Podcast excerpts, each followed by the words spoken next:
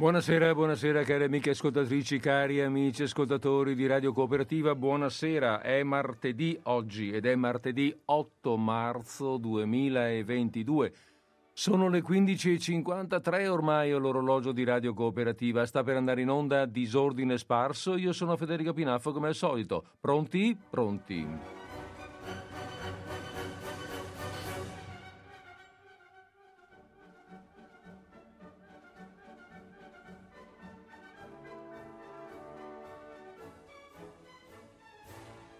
Beh, eh, abbiamo detto pronti e allora via. E allora via con la trasmissione. Via con eh, disordine sparso. E, ehm, allora abbiamo detto che oggi è il eh, giorno 8 marzo 2022. 8 marzo sappiamo bene che comunque vadano i tempi, rimane la giornata dedicata alla donna. Beh, eh, di solito Ehm, sì, insomma, non sempre ecco, sono così attento alle ricorrenze, in genere, anzi, frequentemente le salto, mh, mm, eh, devo dire la verità. Però questa volta, mm, questa volta, ho pensato di no, perché casca proprio oggi, capite? Mm, che il martedì di disordine sparso caschi proprio il giorno 8 marzo, beh, insomma, è una cosa abbastanza rara, per cui ho pensato, dai, per questa volta sicuramente eh, dedichiamo la puntata alla ricorrenza. E allora ho pensato mh, mm, di fare cosa? Eh, secondo, seguendo un po' quello che è il nostro, il nostro ordine naturale delle cose disordinate, eh, ho pensato di presentare mh, mm, due situazioni, due personaggi femminili importanti. Importanti dal punto di vista, diciamo così, storico-letterario, um, due, due, situazioni, due, due donne uh, molto diverse tra di loro, che vivono situazioni molto diverse, ma in qualche modo legate, mh, uh, eh, collegate, ti da un uh, collegamento piuttosto originale, piuttosto strano, eh, importante però, importante per il modo, importante per la celebrità e l'importanza delle figure rappresentate, ma importante anche per, diciamo, il chi ha creato questo collegamento. Vi sto tenendo un po' sulle spine, lo so, lo so, ma mi piace fare così. E, e comunque è un collegamento quanto mai delicato, effimero, perché eh, il primo personaggio, la prima donna della quale andremo così a raccontarci qualcosa, è un personaggio storico, un personaggio vero, reale, realmente esistito invece la seconda donna eh, è un personaggio di fantasia. Sono due figure molto lontane da questo punto di vista, eppure hanno un qualcosa che le mette, che le mette insieme. Non vi anticiperò troppo, non vi anticiperò troppo, nel senso che vi, vi tengo un po' a, eh, come dire, a sobbollire nel brodo eh, della curiosità, perché prima vi parlerò tirerò fuori uno di questi personaggi, faremo il nostro, il nostro ragionamento, la nostra presentazione e soltanto dopo parleremo del secondo personaggio e vedremo come nasce e qual è la sua e quali sono i motivi di questo aggancio fra i due ai quali avevo accennato. E quindi, vabbè, oh, naturalmente, come sempre, mi se- anzi, sì, beh, mi servirò prevalentemente della letteratura eh, come usa qui, per quanto il primo personaggio, vabbè, insomma, poi vi dico come, salta fuori. Allora, il primo personaggio chi è? Il primo personaggio del quale vorrei parlarvi è eh, Caterina Cornaro, che fu regina di Cipro. E in realtà eh, ho detto letteratura e lì mi sono un attimino, come dire, piantato perché il testo, questa presentazione di Caterina, in realtà non viene dalla letteratura. L'ho scritto io, quindi dovete un po' accettarlo come viene, però è un testo di presentazione scritto apposta per essere presentato, quindi non è soltanto una chiacchierata, è quella che normalmente viene chiamata, eh, o che boh, vabbè, insomma, si può chiamare una conferenza spettacolo. E quindi spero di riuscire ad arrivare fino alla fine ehm, dando un po' di soddisfazione, da, o meglio, creando un po' di curiosità e contemporaneamente anche eh, soddisfacendola questa, questa modesta, diciamolo pure, curiosità. Bene, allora diamo questo titolo a questa prima parte del nostro incontro di questa sera. Lo chiamiamo proprio così. Caterina Cornaro, regina di Cipro. Ma non parto subito, abbiate pazienza, perché ehm, vorrei partire con un po' di musica prima da, di preparazione. E poi ci agganciamo naturalmente sulla musica.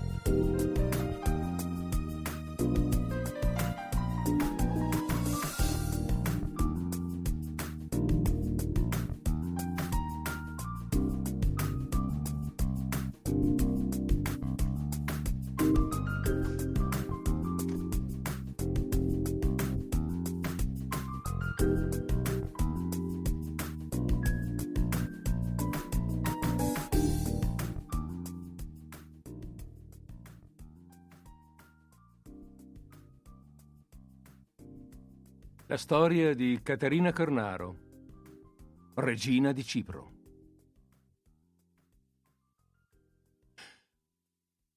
Che si vede in mare dal promontorio? Nulla! I flutti si impennano alti fra il mare e il cielo e non si vede una vela. Il vento infuria anche sulla terraferma.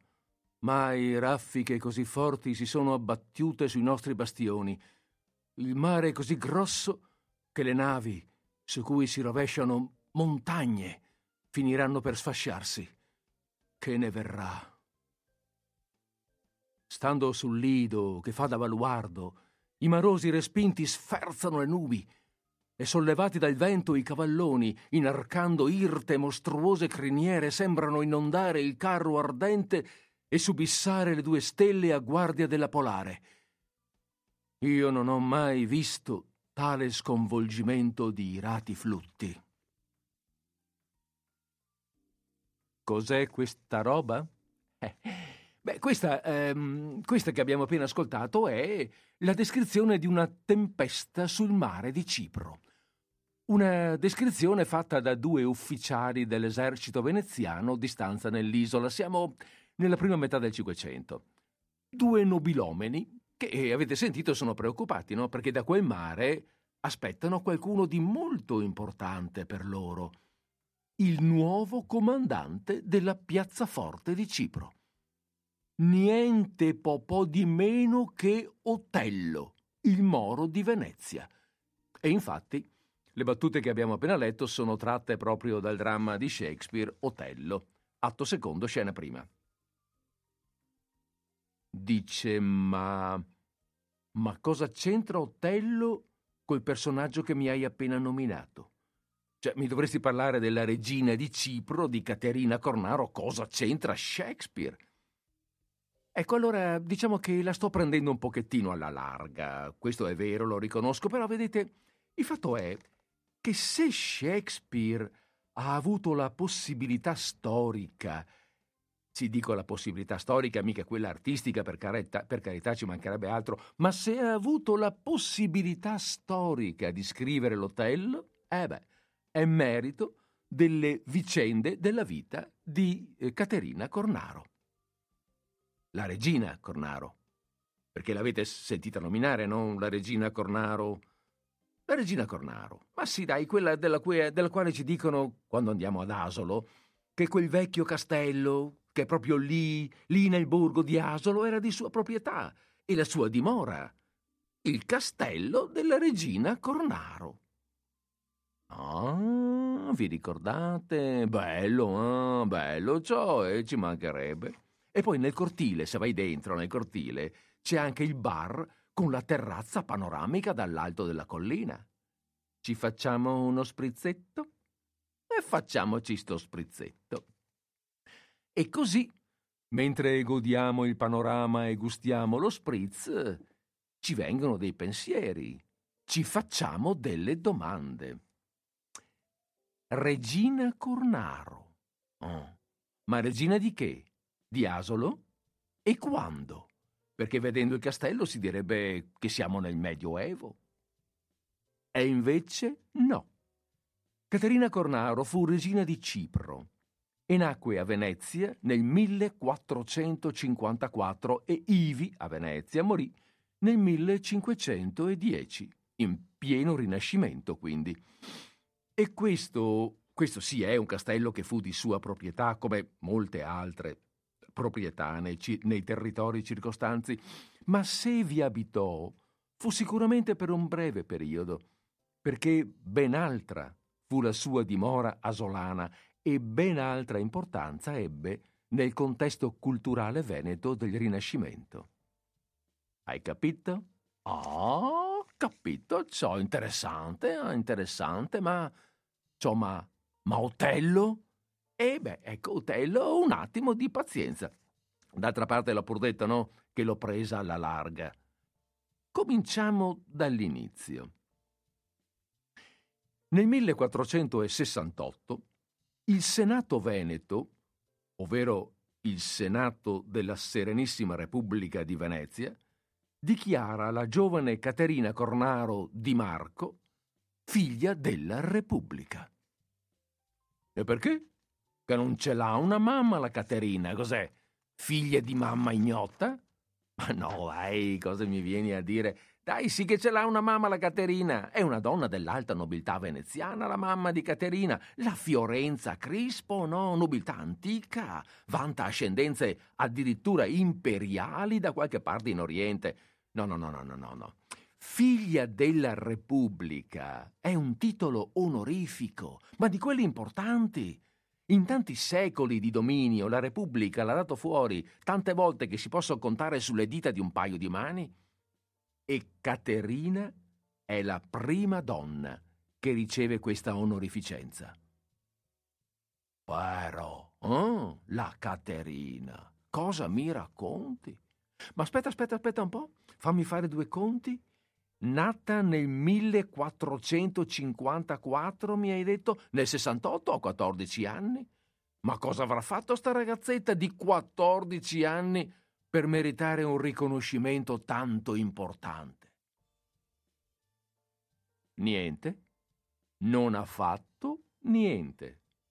Ma farà, farà.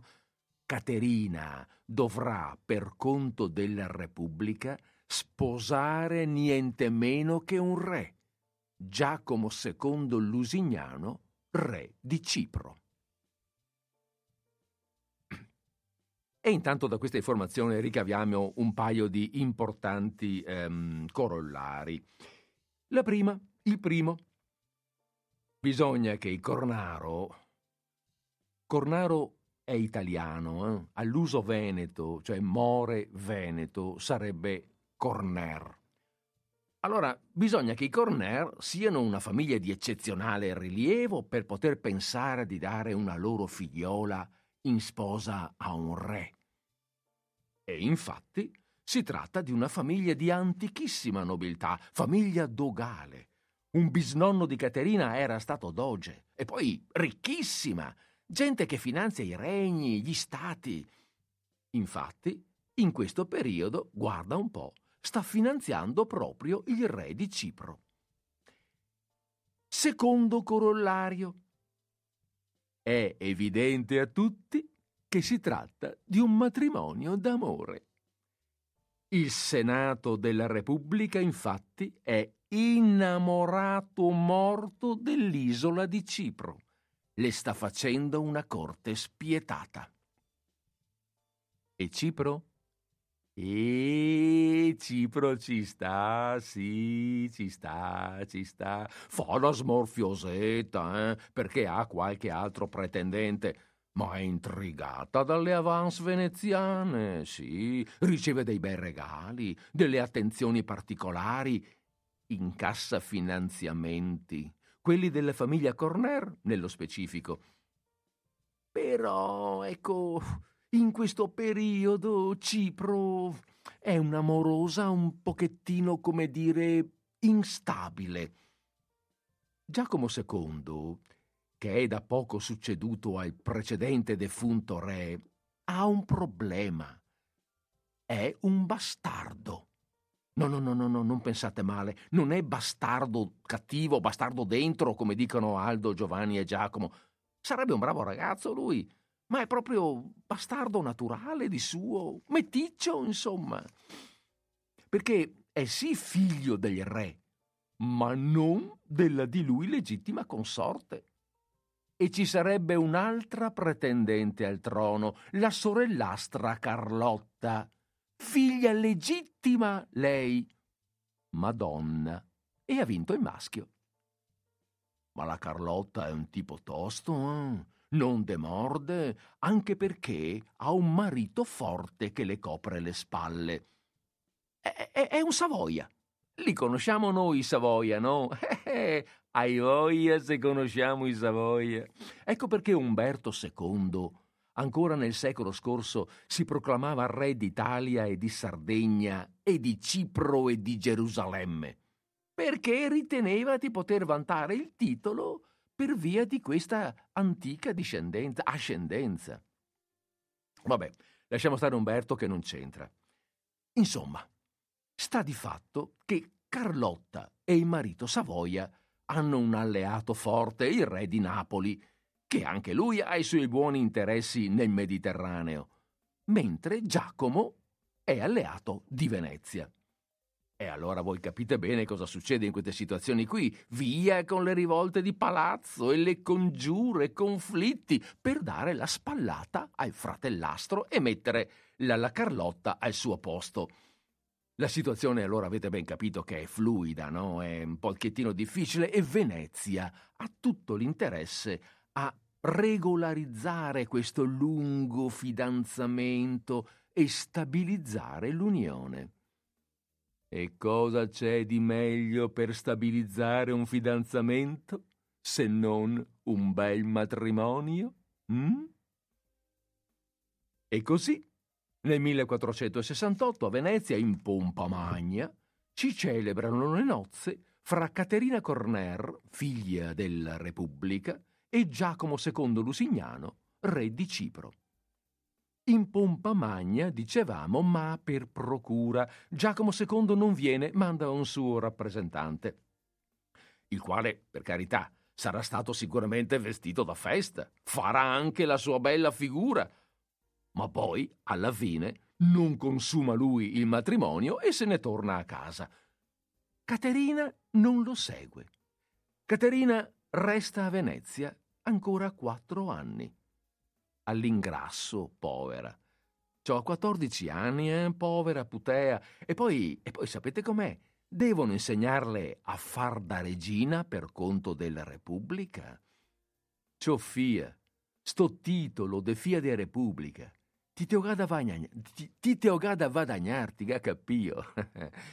sia come sia, Nel 1472, compiuti finalmente i 18, la imbarcano su una bella galea veneziana con direzione Cipro, che vada a fare il suo nuovo mestiere di, me- di regina. Emigrante praticamente. Dicono i cronachisti dell'epoca che il giorno in cui Caterina arriva nell'isola, sul mare è scatenata una tempesta terribile. Cavalloni, nuvoloni, lamponi, tanto che il comandante della galea, preoccupato, butta a mare un po' di zavorra per alleggerire lo scafo e finiscono in mare anche un po' dei bauli della dote di Caterina. Vabbè, insomma, dai, per farla breve. La povera Neo Regina arriva nel suo regno sana e salva, ma vomitando come una plebea. Il mal di mare non fa sconti a nessuno. Ah, direte voi, adesso ho capito. Per questo hai attaccato con la tempesta osservata dai due veneziani a Cipro che aspettano la nave. Bravi, bravi, avete indovinato. E sì, va bene, ma Otello? Sta storia della possibilità storica per Shakespeare di scrivere Otello? Momento, eh? Un momento, ci arriviamo. Manca poco, ma facciamo una pausa.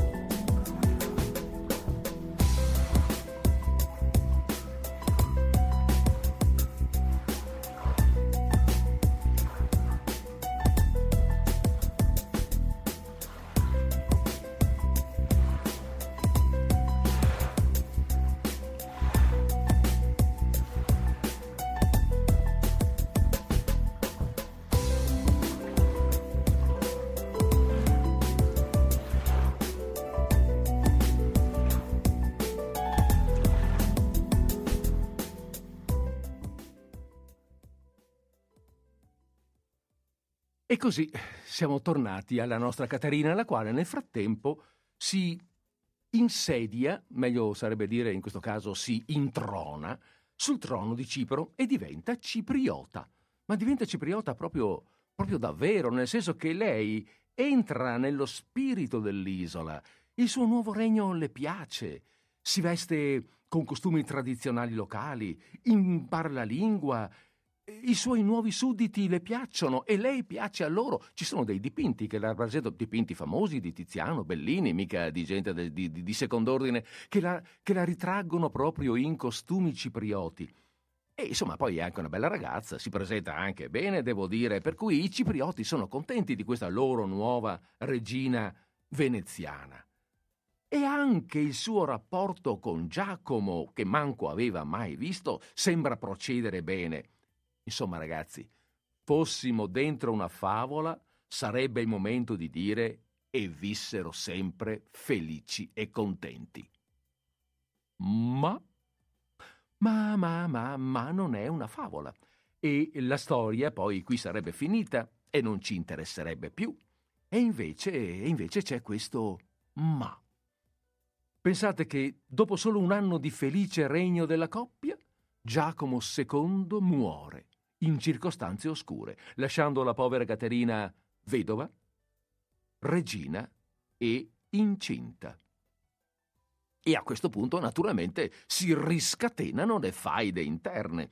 I partigiani della Carlotta Lusignano, la sorellastra, vedono in Caterina una figura femminile, giovane, inesperta e pensano che sia il momento di riprendere a battere il ferro e dare la famosa spallata.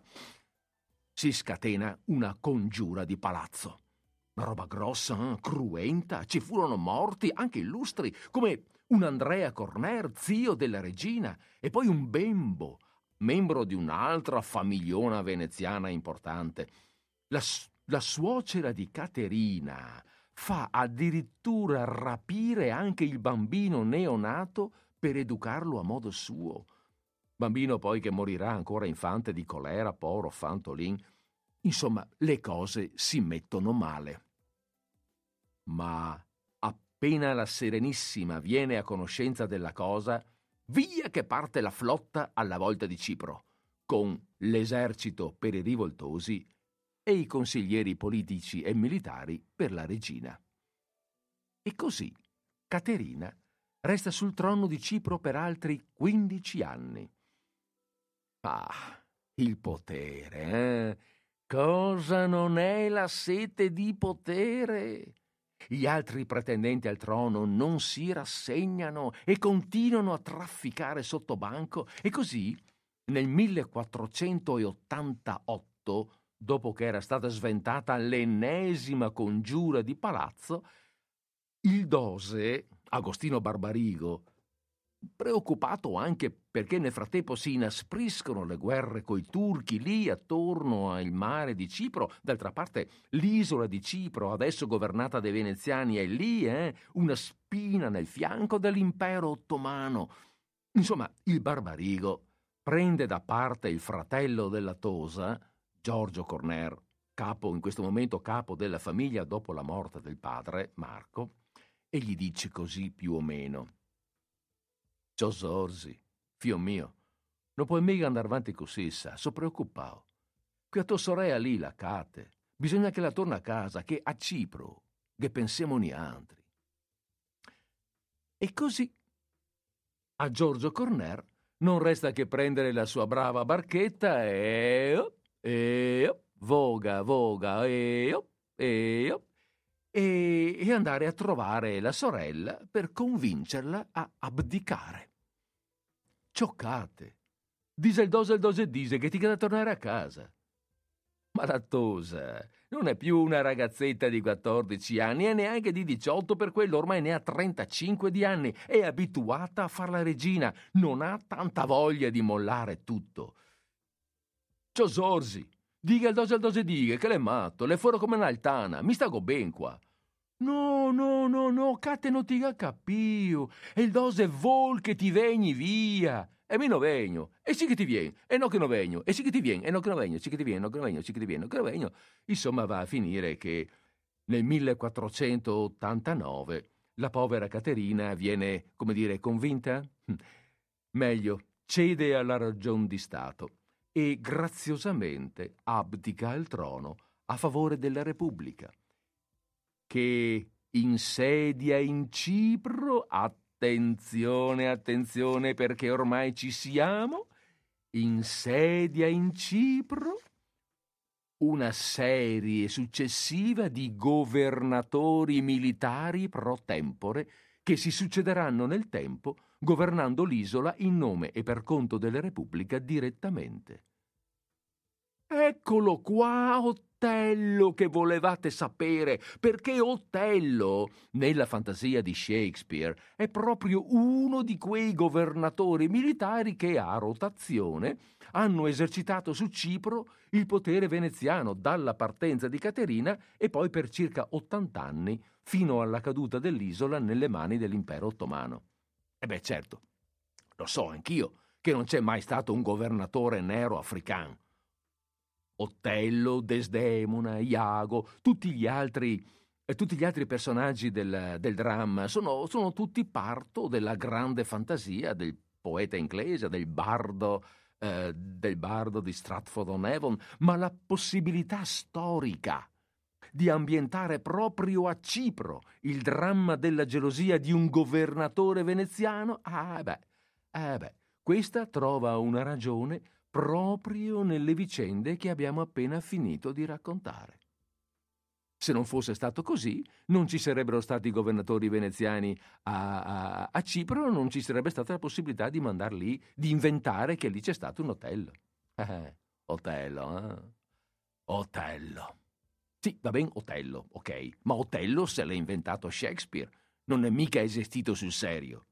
Caterina sì, però. Povera Caterina, eh? Cacciata di casa, profuga, raminga raminga in italiano, more veneto, aremengo. Vi sento preoccupati, magari a distanza, ma vi sento preoccupati, non è il caso, rassicuratevi. La Serenissima ha tutto l'interesse che il gran gesto di Caterina sembri del tutto spontaneo e non spintaneo come in realtà è stato. Un gesto di responsabilità politica, ecco. E Caterina verrà accolta a Venezia con grandi onori. Le viene dato un vitalizio adeguato, le viene dato un palazzo sul Canal Grande e soprattutto, attenzione, attenzione, mantiene il diritto a tenere il titolo di regina ed esercitarlo pure su uno dei territori più belli della terraferma veneziana, i Colli Asolani. Pensate un po' un piccolo regno dentro il territorio della Repubblica Serenissima di Venezia. Con le leggi della Repubblica, si sa, ci mancherebbe, ma governato dalla sua brava regina. Nel 1489 Caterina comincia la costruzione di un palazio cum zardino et barco, così è scritto su alcune, su alcune cronache dell'epoca. Ehm, conosciuto oggi ancora come il barco della regina Cornaro, nel territorio di quello che oggi è il comune di Altivole, ai piedi di Asolo, e dove rimane ancora visitabile un corpo di fabbrica assolutamente pregevole, molto, molto interessante. Una lunga casa, lunga oltre 100 metri, abbellita dagli, da affreschi eh, all'esterno, con una cappella a un capo e in mezzo una elegante loggia ad archi. E mh, mm, dentro questa ampia loggia, contro il muro di fondo, c'era, stava, oggi non c'è più, una bella fontana con acque zampillanti. Ma questo, questa lunga casa, eh, questa casa appunto lunga 100 metri, oltre 100 metri, 110 mi pare che sia, ehm, è quello che è quello che è rimasto oggi, è quello che l'incuria, le guerre, la chiamiamola così, scarsa preveggenza hm, di alcuni proprietari successivi hanno poi lasciato. Ma all'epoca si trattava di ben altri spazi. Perché a questa fabbrica che vi ho descritto se ne aggiungevano altre due, a formare ai lati, no, poste ai lati, a formare una specie di rettangolo aperto su un lato. In mezzo si formava quindi un ampio spazio, con la fontana, gli alberi fronzuti, i sentieri serpeggianti, e dal lato aperto si accedeva agli orti, ai giardini con le piante esotiche e poi c'era, come sempre, la peschiera. E tutto questo, questo complesso, era a sua volta inserito in un più vasto possedimento di 50 ettari, tutto racchiuso in un perimetro murato e turrito eh, di oltre tre chilometri. In questo spazio c'era la collinetta, c'era il boschetto, e poi vi si tenevano animali selvatici in libertà, caprioli, lepri, cervi, conigli, per il sollazzo della regina e dei suoi ospiti che li andavano a cacciare, perché la caccia era lo spasso preferito dei signori. E d'altra parte, come cosa volete, mancando, mancando i social, che cosa potevano diversamente fare? Ecco, in questo luogo di delizie, dopo la caccia, giusto prima della cena, la regina si diletta in dotte conversazioni con i più importanti personaggi dell'arte e della cultura veneta del tempo. C'è mm, Pietro Bembo, ma poi ci sono artisti come il Lotto, come sembra addirittura qualcuno dice, ma non sarà vero, non, è, non c'è nessuna prova di ciò, che alle alle, agli affreschi eh, all'esterno abbia dato mano addirittura Giorgione. Ma è facile dirlo perché Giorgione abita, abitava, viveva a una quindicina, venti chilometri di distanza a Castelfranco eh, e al Tivoli Castelfranco il tratto è breve, però, però non c'è nessuna prova di ciò, diciamolo insomma onestamente. Eh, in quella villa Pietro Bembo eh, eh, Pietro Bembo ehm, ambientò il suo, eh, il, suo trattato, il suo trattato Gli Asolani, degli Asolani per la verità. Vabbè, insomma, fu un luogo, fu un centro, una corte, una delle poche corti di cultura nella nostra, nella nostra regione, che essendo governata da una repubblica, aveva, da una pubblica poi mercantile, non aveva quel tipo di sviluppo culturale quello specifico sviluppo culturale delle corti signorili che c'erano all'intorno, a Milano, a Ferrara e in questi posti qui. Ma restiamo, torniamo a Caterina. Nel 1509 eh, scoppia una guerra, eh, la Lega di Cambrai. Eh, Venezia si trova contro l'impero e nel 1509 i tedeschi, i todeschi di Massimiliano I d'Asburgo invadono le campagne. Caterina si rifugia a Venezia. Ma Caterina ama quel posto, vuole ritornarci e ci ritorna già nel, già nel 509, quando i tedeschi sono passati, ma poi ritornano indietro. Non è una guerra che dura poco, c'è un andare e venire di eserciti e Caterina si rifugia nuovamente in città, a Venezia, dove muore nel 1510 il 10 luglio 1510 non si sa bene di che cosa sia morta. Eh, le cronache parlano di coliche, ma eh, sapete, al giorno, al giorno, d'oggi probabilmente si sarebbe potuta fare una diagnosi un po' più precisa. All'epoca, all'epoca finisce lì. Eh, oggi, è, oggi è sepolta nella chiesa di San Salvador eh, in una tomba voluta per lei proprio da quel fratello Giorgio Zorzi che l'era andata a prendere a, che l'era andata a, prendere a Cipro qualche anno prima. E qui finisce un po' la nostra narrazione, in cui finisce un po' la storia di questo, di questo personaggio. Ehm, vorrei solo sotto, beh, eh, la storia di questo personaggio che pur essendo eh, personaggio importante, pur essendo donna di rango, come se avete sentito, pur rimanendo donna di rango, Caterina alla fine è donna che, eh, nonostante il potere detenuto, nonostante l'abilità e le qualità dimostrate sua, nel suo regno a Cipro, nel suo regnare a Cipro, fu alla fine, fu alla fine schiacciata dal maggior potere della Repubblica di Venezia e eh, dovette e dovette, fu costretta ad abdicare. Uh, e, questo, mh, e, questo, personaggio, abbiamo detto, è un personaggio storico realmente esistito, anzi scusate, volevo così fare una piccola aggiunta, A, ad Altivole, questa, questo, eh, il, il, barco della Resina Cornaro esiste ancora. Ora eh, so che qualche tempo fa, era, qualche anno fa, era visitabile, eh, rivolgendosi appunto alla biblioteca di Altivole che organizzava delle visite guidate. Oggi non so più, ci sono stati due anni di Covid in mezzo, per cui non so se le visite si siano riaperte, ma se vi interessasse potete anche mettervi in contatto e vedere se la cosa è possibile. Io penso che ne valga la pena. Adesso faccio una breve pausa, durante la quale se volete potete anche telefonare allo 049 880 9020 per condividere una vostra opinione, un vostro pensiero Dopodiché riprendiamo e partiamo con il secondo personaggio.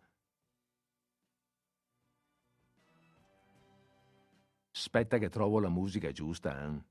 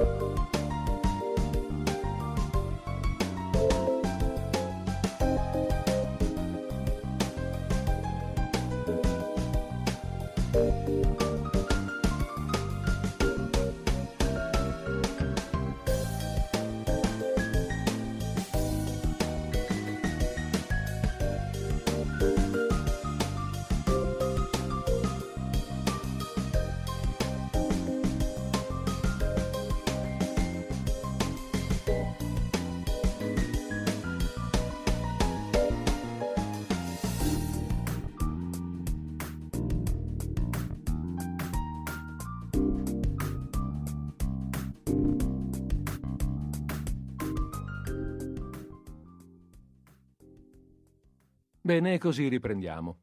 Eh, allora ci siamo raccontati la storia di Caterina e veniamo al secondo personaggio della nostra serata.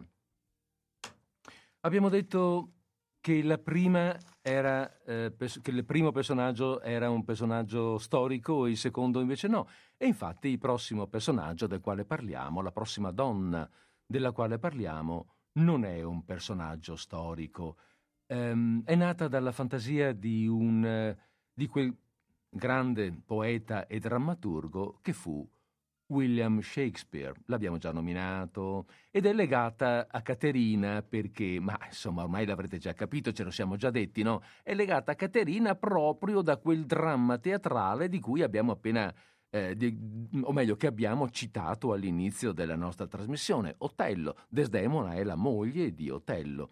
Anche la storia di Desdemona eh, non sarebbe stata la stessa se Caterina Cornaro non, avesse, eh, non fosse stata regina di Cipro e poi, e poi, non fosse tornata in patria e a Cipro non fossero stati mandati dei governatori militari. E quindi, eh, e quindi c'è questo, questo, legame ideale, per quanto lontano, per quanto effimero, ma, eh, ma c'è. E ehm, adesso vorrei dedicare la prossima lettura proprio alla figura di Desdemona, la moglie di Otello.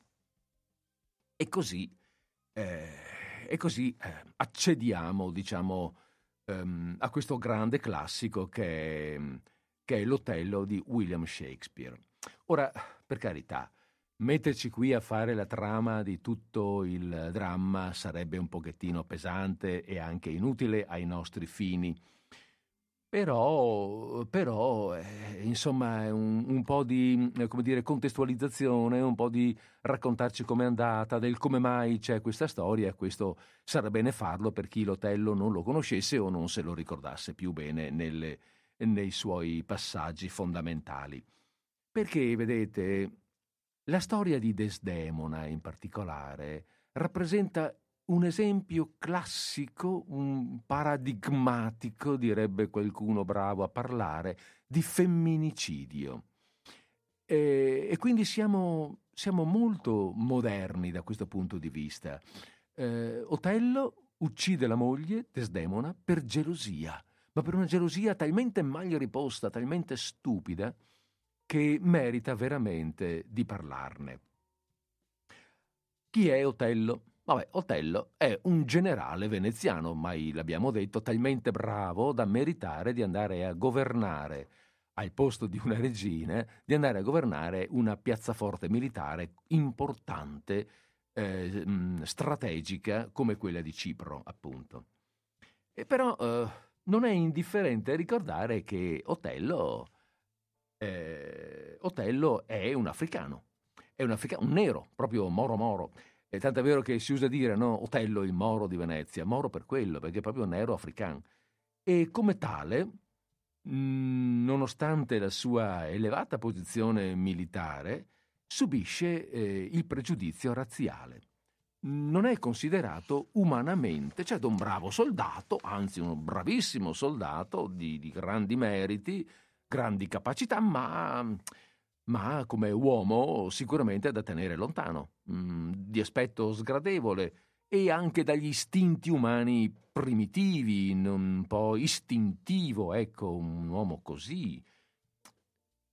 Ciò nonostante, la bella Desdemona, figlia di un nobile veneziano, si innamora perdutamente di lui e contro la volontà del padre ehm, lo sposa Tutta questa storia, eh, la prima parte, eh, l'amore di Desdemona, le contrarietà del padre, eh, arrivano addirittura a chiedere il permesso al doge contro la volontà del padre di lei che la scaccia, praticamente la misconosce come figlia, la disereda.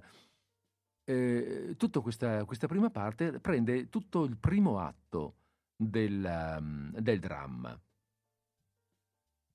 Perché per segnare proprio l'importanza di questa faccenda, l'importanza di questo amore e della volontà eh, assoluta, assoluta e decisa espressa da Desdemona nei confronti di Otello.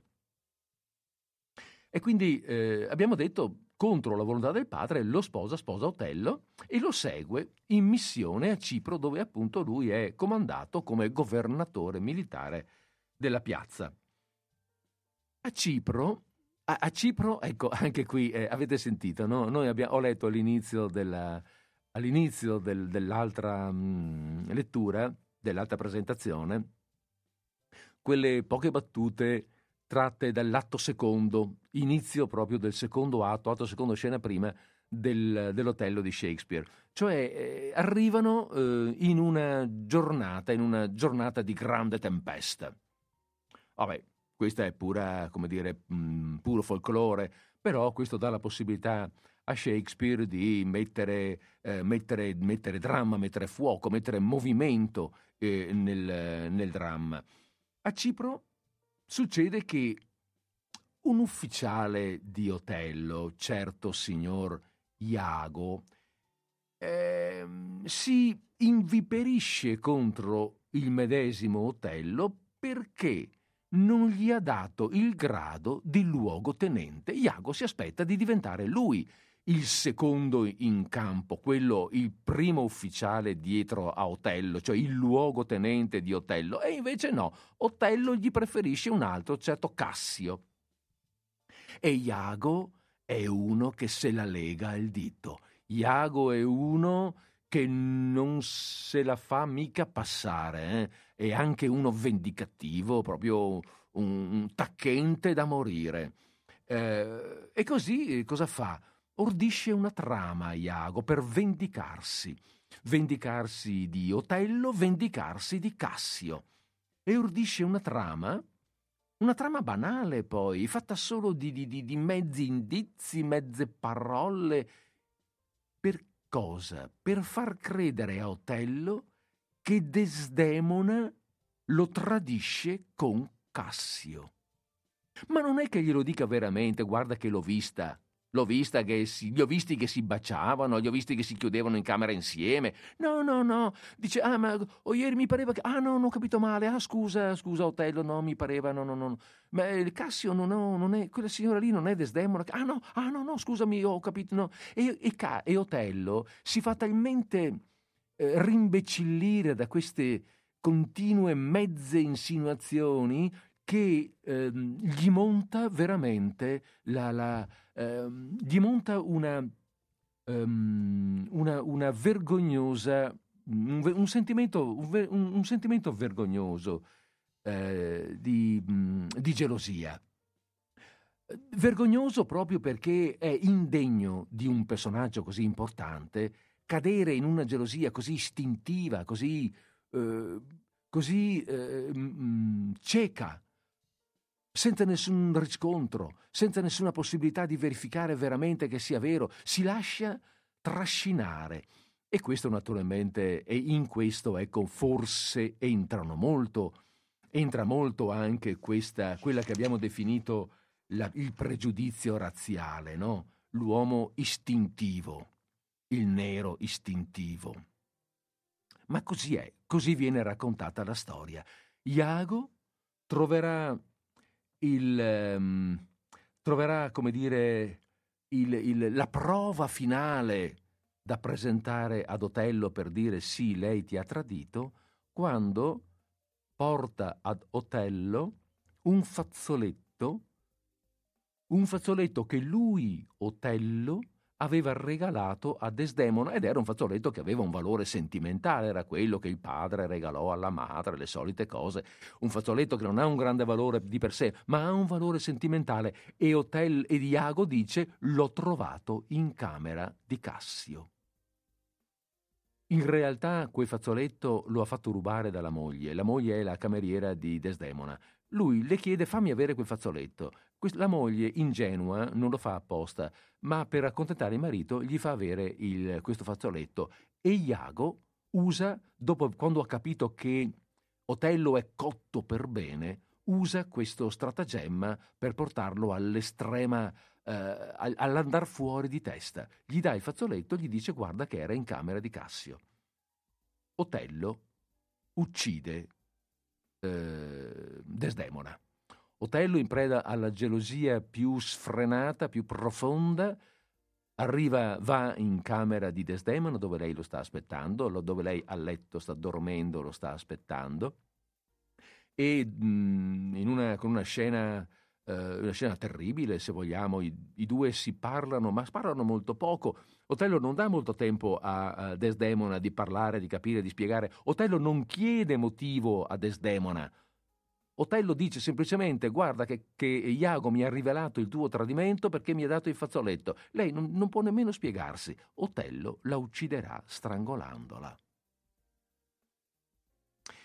Vabbè, dopo, dopo è una tragedia, abbiamo detto, no? C'è già stato un morto prima e adesso ce ne sono degli altri perché quando appena questa notizia salta fuori, la moglie di Otello, eh, scusate, la moglie di Iago eh, dirà a voce alta: Ma come? Ma quel fazzoletto sono io che te l'ho dato. E allora Iago uccide la moglie.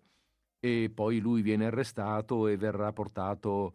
Eh, verrà deportato e verrà condannato a morte. Nel frattempo Otello si suicida. Vabbè, insomma, non stiamo qui adesso a raccontarci troppe cose quello che, è, eh, quello che ci interessa in questo momento è la, è la morte, è la fine di Desdemona. Ecco, nel 1900, negli anni 80, non mi ricordo la data esatta, vediamo, io qui ho una data 85, ma non so se è la data finale o se, cioè se è la data eh, dell'edizione o se è, no, 83. Dell'83. Nell'83 questa storia viene presa in mano da Christine Brückner, della quale magari vi do qualche notizia dopo. Christine Brückner, una scrittrice tedesca, che immagina cosa avrebbe potuto accadere se Desdemona avesse potuto avesse avuto il coraggio, la forza, la possibilità di rivolgersi a Otello e dirgli quello che si meritava praticamente. Christine Brückner ha scritto, um, ha scritto questo, questo dialogo, non questo dialogo, questo monologo, e lo ha messo assieme ad altri dieci, sono undici, monologhi di donne che parlano ai loro partner o ad altre donne e, eh, come dire, um, sono, sono dei, dei colloqui sono donne che mm, eh, fanno vedere una, una, diciamo una, una, prospettiva diversa della vita nella quale hanno vissuto e della quale sono state, eh, sono state eh, protagoniste, degli episodi di quali sono stati protagonisti. Uno è quello appunto dedicato a Desdemona e si intitola Se tu avessi parlato, Desdemona. Datemi qualche secondo di tempo.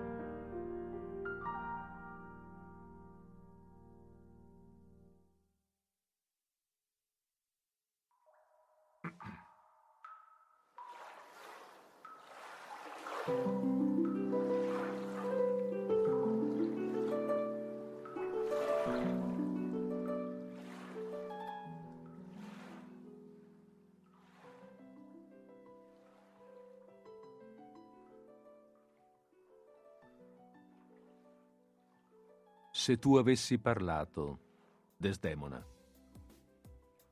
L'ultimo quarto d'ora nella camera da letto del generale Otello. Taci e sta ferma, hai detto. No, Otello, no. Non starò zitta. Qui, nella nostra camera da letto, ho anch'io voce in capitolo. Vuoi fare del nostro giaciglio d'amore un campo di battaglia? Deve dunque finire tutto nel sangue? Tu sei un generale. Vuoi divenire ora un assassino? Metti via il pugnale, Otello, non toccarmi. Che cosa dovrebbe essere questa? La tua ultima impresa eroica? Uccidere la donna che ti ama e ti è stata fedele dal primo fino all'ultimo momento, una donna che non si difende. Vuoi anche uccidermi fra un quarto d'ora. Questo quarto d'ora lo esigo. Io ho rimesso nelle tue mani la mia vita intera, Otello. Non fare lo spilorcio adesso. Un quarto d'ora puoi anche regalarmelo. Hai battuto la guancia che tanto spesso copristi di baci. Hai colpito una veneziana sul viso. Chi sei tu per poterlo fare? Hai soltanto le mani? Pensi e senti soltanto con le tue mani? Adesso le stringi a pugno. Sono le stesse mani che cinsero tenere la mia nuca. Ti scongiuro, Otello, risospingi la tua forza nel tuo cuore e nella tua testa. Coi pugni non si ottiene niente. Ciò vale anche per un generale. In questa testa grande e bella c'è dunque così poco cervello? In questo petto bello e grande c'è davvero così poco cuore? Tu credi a un pezzetto di stoffa che si usa per soffiarsi il naso, tergersi la fronte o asciugarsi le lacrime? Ho per marito un mercante di stoffe, un tessitore di lino? Tuo padre diede il fazzolettino a tua madre, e tu lo desti a me come regalo di nozze. Non era davvero molto quello che avevi da darmi. Io ero viziata, Otello. Però conservai il fazzolettino e lo portai a Cipro con me. Avrei dovuto custodirlo con più attenzione? Avrei dovuto immaginare che qualcuno me lo avrebbe sottratto? Che sono attorniata da ladri dentro la tua stessa casa? Avrei dovuto sapere che un giorno ti saresti servito di questo pegno d'amore contro di me. Io ero ingenua, Otello, credulona. Non pensavo che un pezzo di stoffa potesse bastare per accusarmi di infedeltà. Me, Desdemona. Se fossi colpevole, la mia morte non servirebbe a placare la tua gelosia. Se invece sono innocente, ogni colpa ricade su di te. Non potrai sopravvivere, nemmeno se lo vorrai. Ah, se mio padre mi avesse messa in catena, se mi avesse rinchiusa dietro sbarre, ma io avrei spezzato le catene e piegato con le mani le sbarre per seguire colui che amavo. Ero incantata dal bianco dei tuoi occhi. La tua pelle era scura come noce moscata.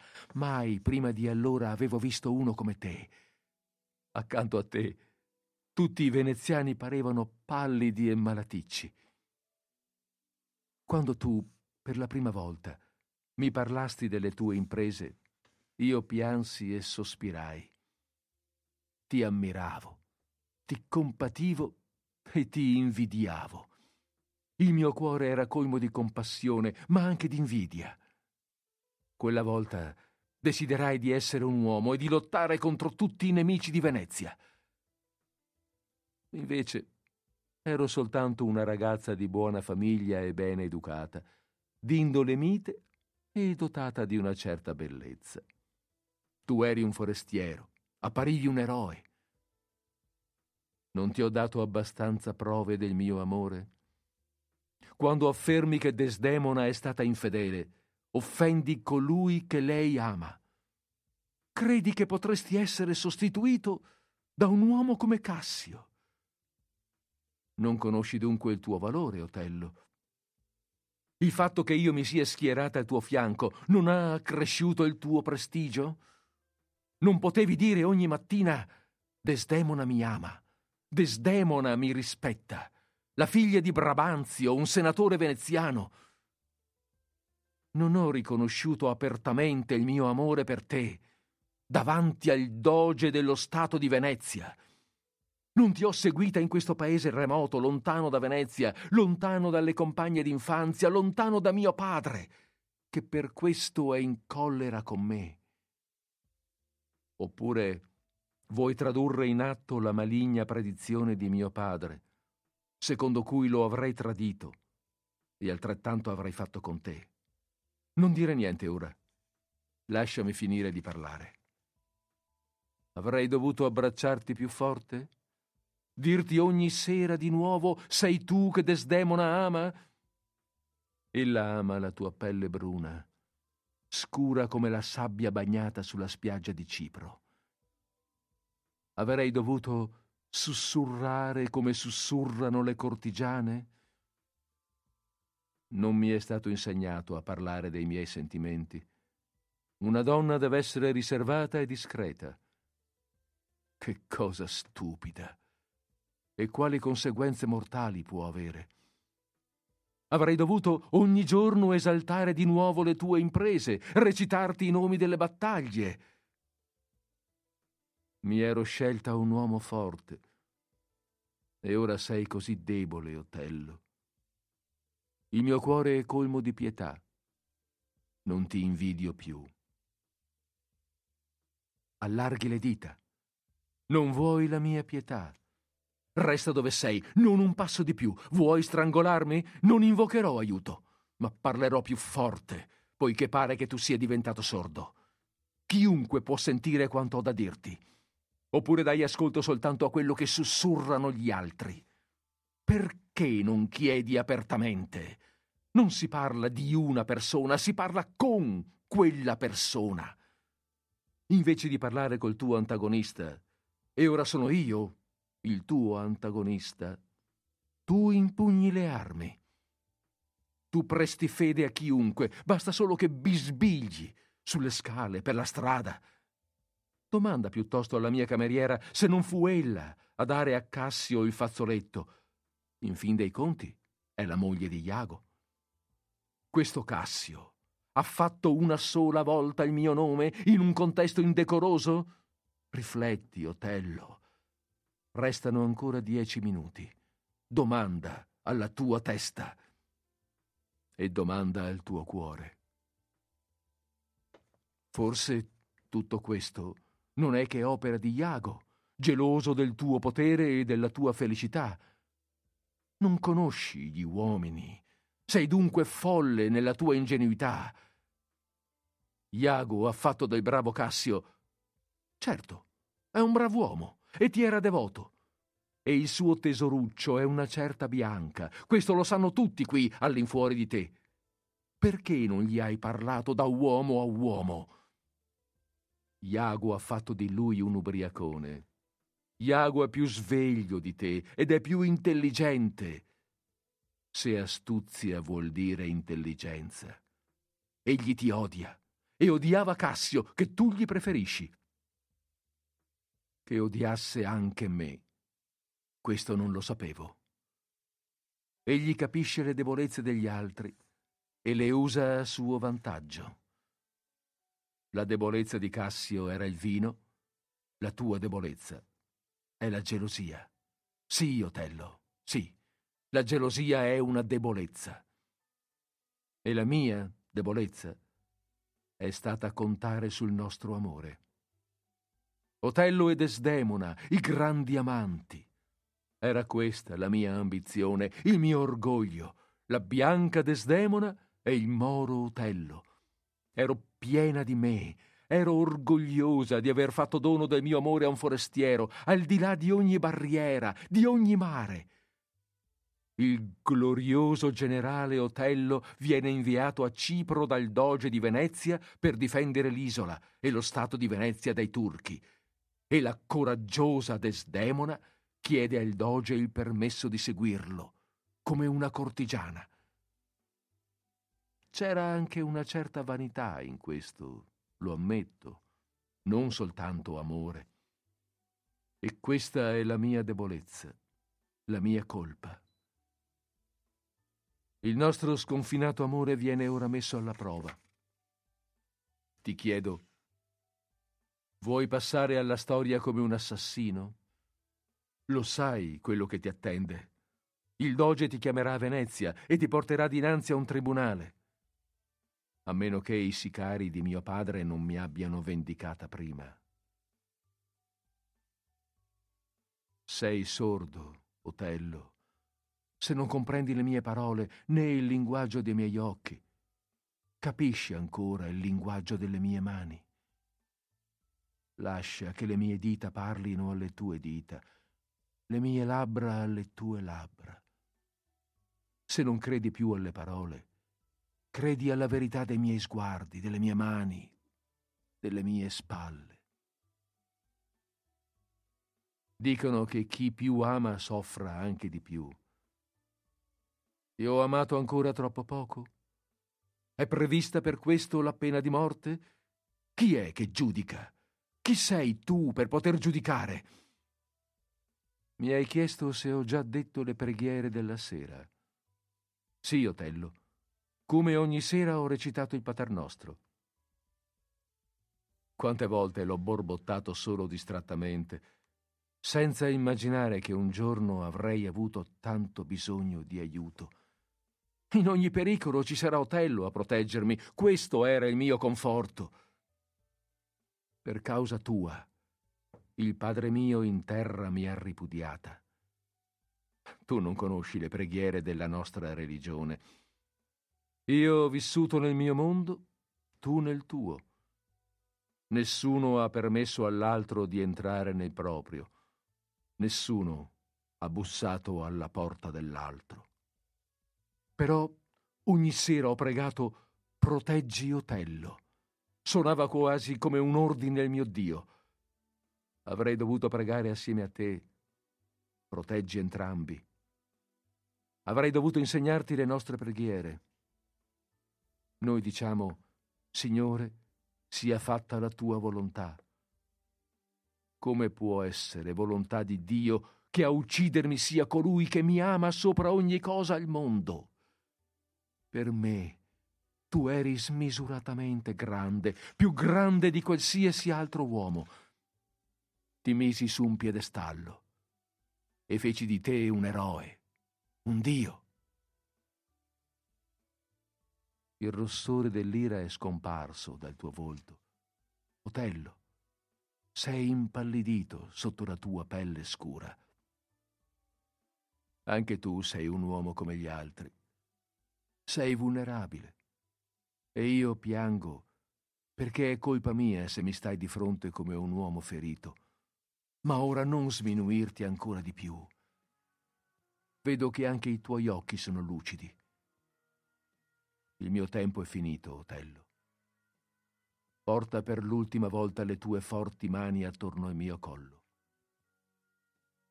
Adesso non ho un fazzoletto per le mie lacrime. Prestami il tuo. L'hai fatto così spesso. Non hai un fazzoletto nella giacca. Come mai, Otello? Non ho forse orlato e ricamato con cura molti fazzoletti per te? Sceglievo seta, a volte batista, avevo tanto tempo per pensare a te quando tu eri via. Dove sono finiti tutti i fazzolettini? Erano pegni del mio amore. Dimmi, dove li hai perduti? A chi li hai regalati? Calmo. Calmo. Resta calmo.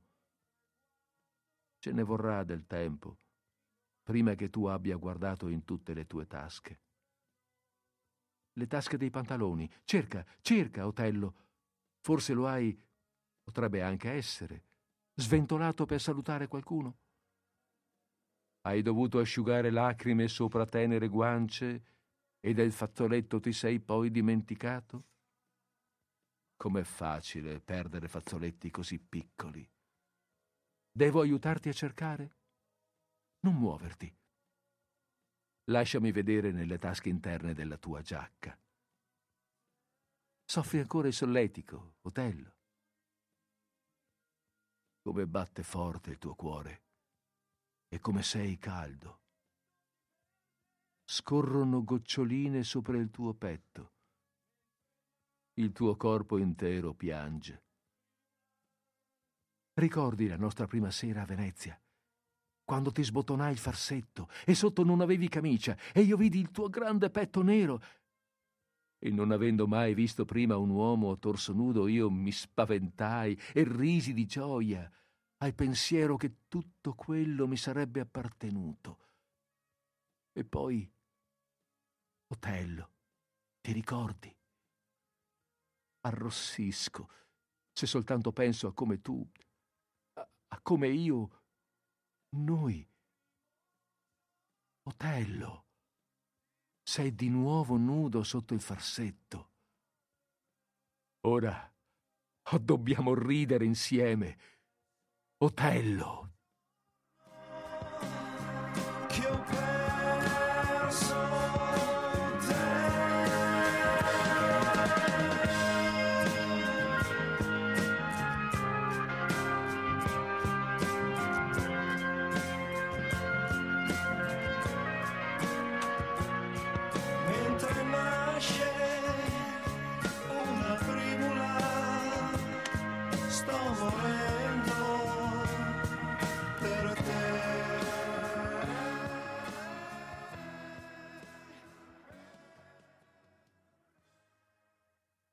Bene, allora questa che abbiamo appena letto, questa che avete appena sentito, era questo lavoro, questo monologo di Christine Brückner dal titolo Se tu avessi parlato Desdemona, mm, tratto da una tratto da, un, da, un, da una raccolta di 11 monologhi di questo tipo che ha come sottotitolo Discorsi immaginari di donne arrabbiate. Spero che vi sia piaciuto, che l'abbiate trovato interessante. E, um, sicuramente è, una, è, un diverso modo di vedere un finale per quel, per quel dramma di Shakespeare del quale abbiamo parlato. Allora io ho aperto la linea telefonica allo 049 880 9020 per chi eventualmente volesse esprimere un'opinione e aggiungere un pensiero. Nel frattempo vi dico due cose su eh, Christine Brückner, l'autrice. È tedesca, evidentemente, nata nel 1921, morta nel 1996. Non ci sono molte notizie in italiano sulla Brückner, in realtà. Eh, il tedesco no, non lo conosco, quindi non avrei saputo tradurre però oh, scopro che è considerata una delle, mh, mm, delle, delle scrittrici tedesche importanti del Novecento. Eh, e pensate, nonostante questo, questo testo che avete appena sentito e gli altri che sono raccolti in questo volume, in questa raccolta, si tratta di un'autrice prevalentemente umoristica. Non si direbbe, no? Eh, qui abbiamo sentito dei temi fortemente drammatici, eh, appassionati e anche molto razionale. E invece sembra che appunto sia prevalentemente umoristica e prevalentemente comunque indirizzata a temi riguardanti la donna e su questo eh, siamo d'accordo. Ha scritto, cioè siamo d'accordo nel senso che sì, lo abbiamo notato anche noi, ha scritto cinque romanzi, saggi, opere per l'infanzia e è abbastanza conosciuta proprio per le opere per l'infanzia la, la, sì, la letteratura per l'infanzia insomma, a cui lei ha partecipato.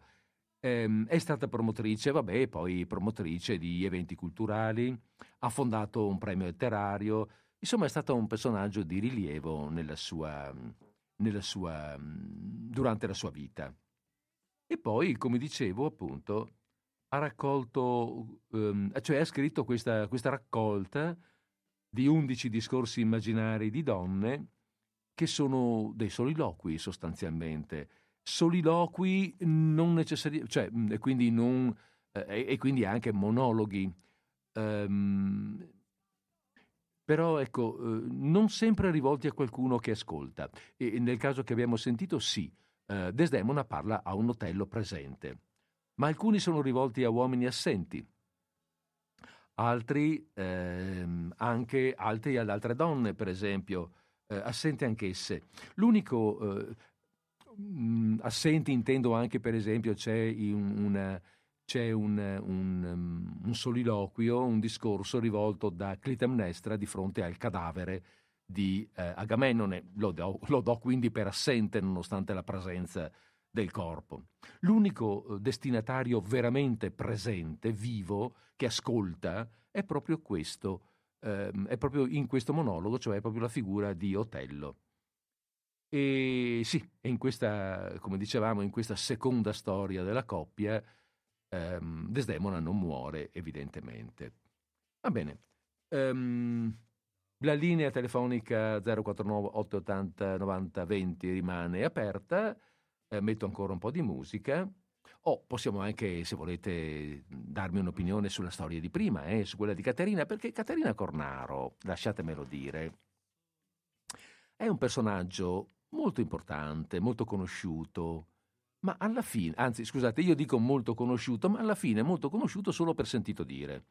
Ehm, io ho notato, eh, raccontando questa storia anche in altre occasioni, che eh, sì, la regina Cornaro dalle nostre parti, nel Veneto, quello della, quello della, regina Cornaro è un nome noto. Ah sì, l'abbiamo sentita nominare la regina Cornaro, quella di Asolo. Però mh, mm, che si sappia veramente la sua storia, che sia veramente noto che si tratta della regina di Cipro, eh, che ha mantenuto questo, questo, titolo e che era, che è stata veramente regina a Cipro. Eh, questo, e che si chiamava Cornaro di cognome, che era una Corner, beh, questo non sempre, non molti eh, veramente hanno dimostrato di, di saperlo e anche del barco di Caterina ad Altivole, eh, non molti sono a conoscenza.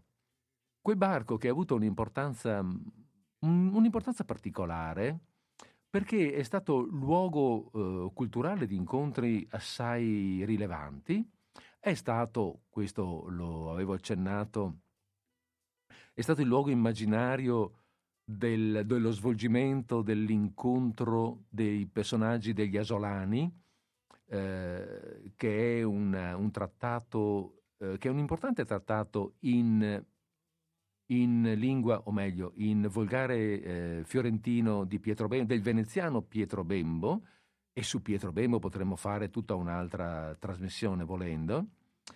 E un'altra cosa assai interessante è che proprio lì a, nel barco di Caterina Cornaro, nell'agosto del 1521 si tenne una festa in onore del cardinale Pietro Cornaro, una festa alla quale partecipò anche Angelo Beolco, detto Ruzzante, il quale recitò lì.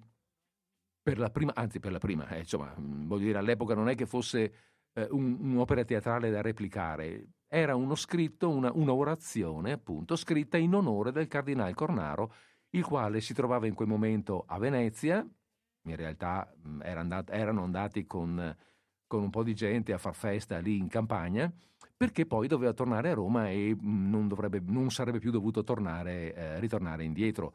Per cui quella, quella, quell'orazione venne recitata da Ruzzante lì per la prima e suppongo per l'ultima volta, poi viene ripetuta da, mhmm, viene ripetuta eh, da altri in altri tempi per ricordare lui, ma, ma è, è, è, interessante, è importante che in quella casa success- succedessero queste cose così eh, particolari, insomma così eh, memorabili per, per, per, mh, per, la nostra terra, per noi, per la nostra cultura. Va bene, uh, un minuto di musica e poi ci salutiamo. Eh, scusate perché la musica l'ho persa.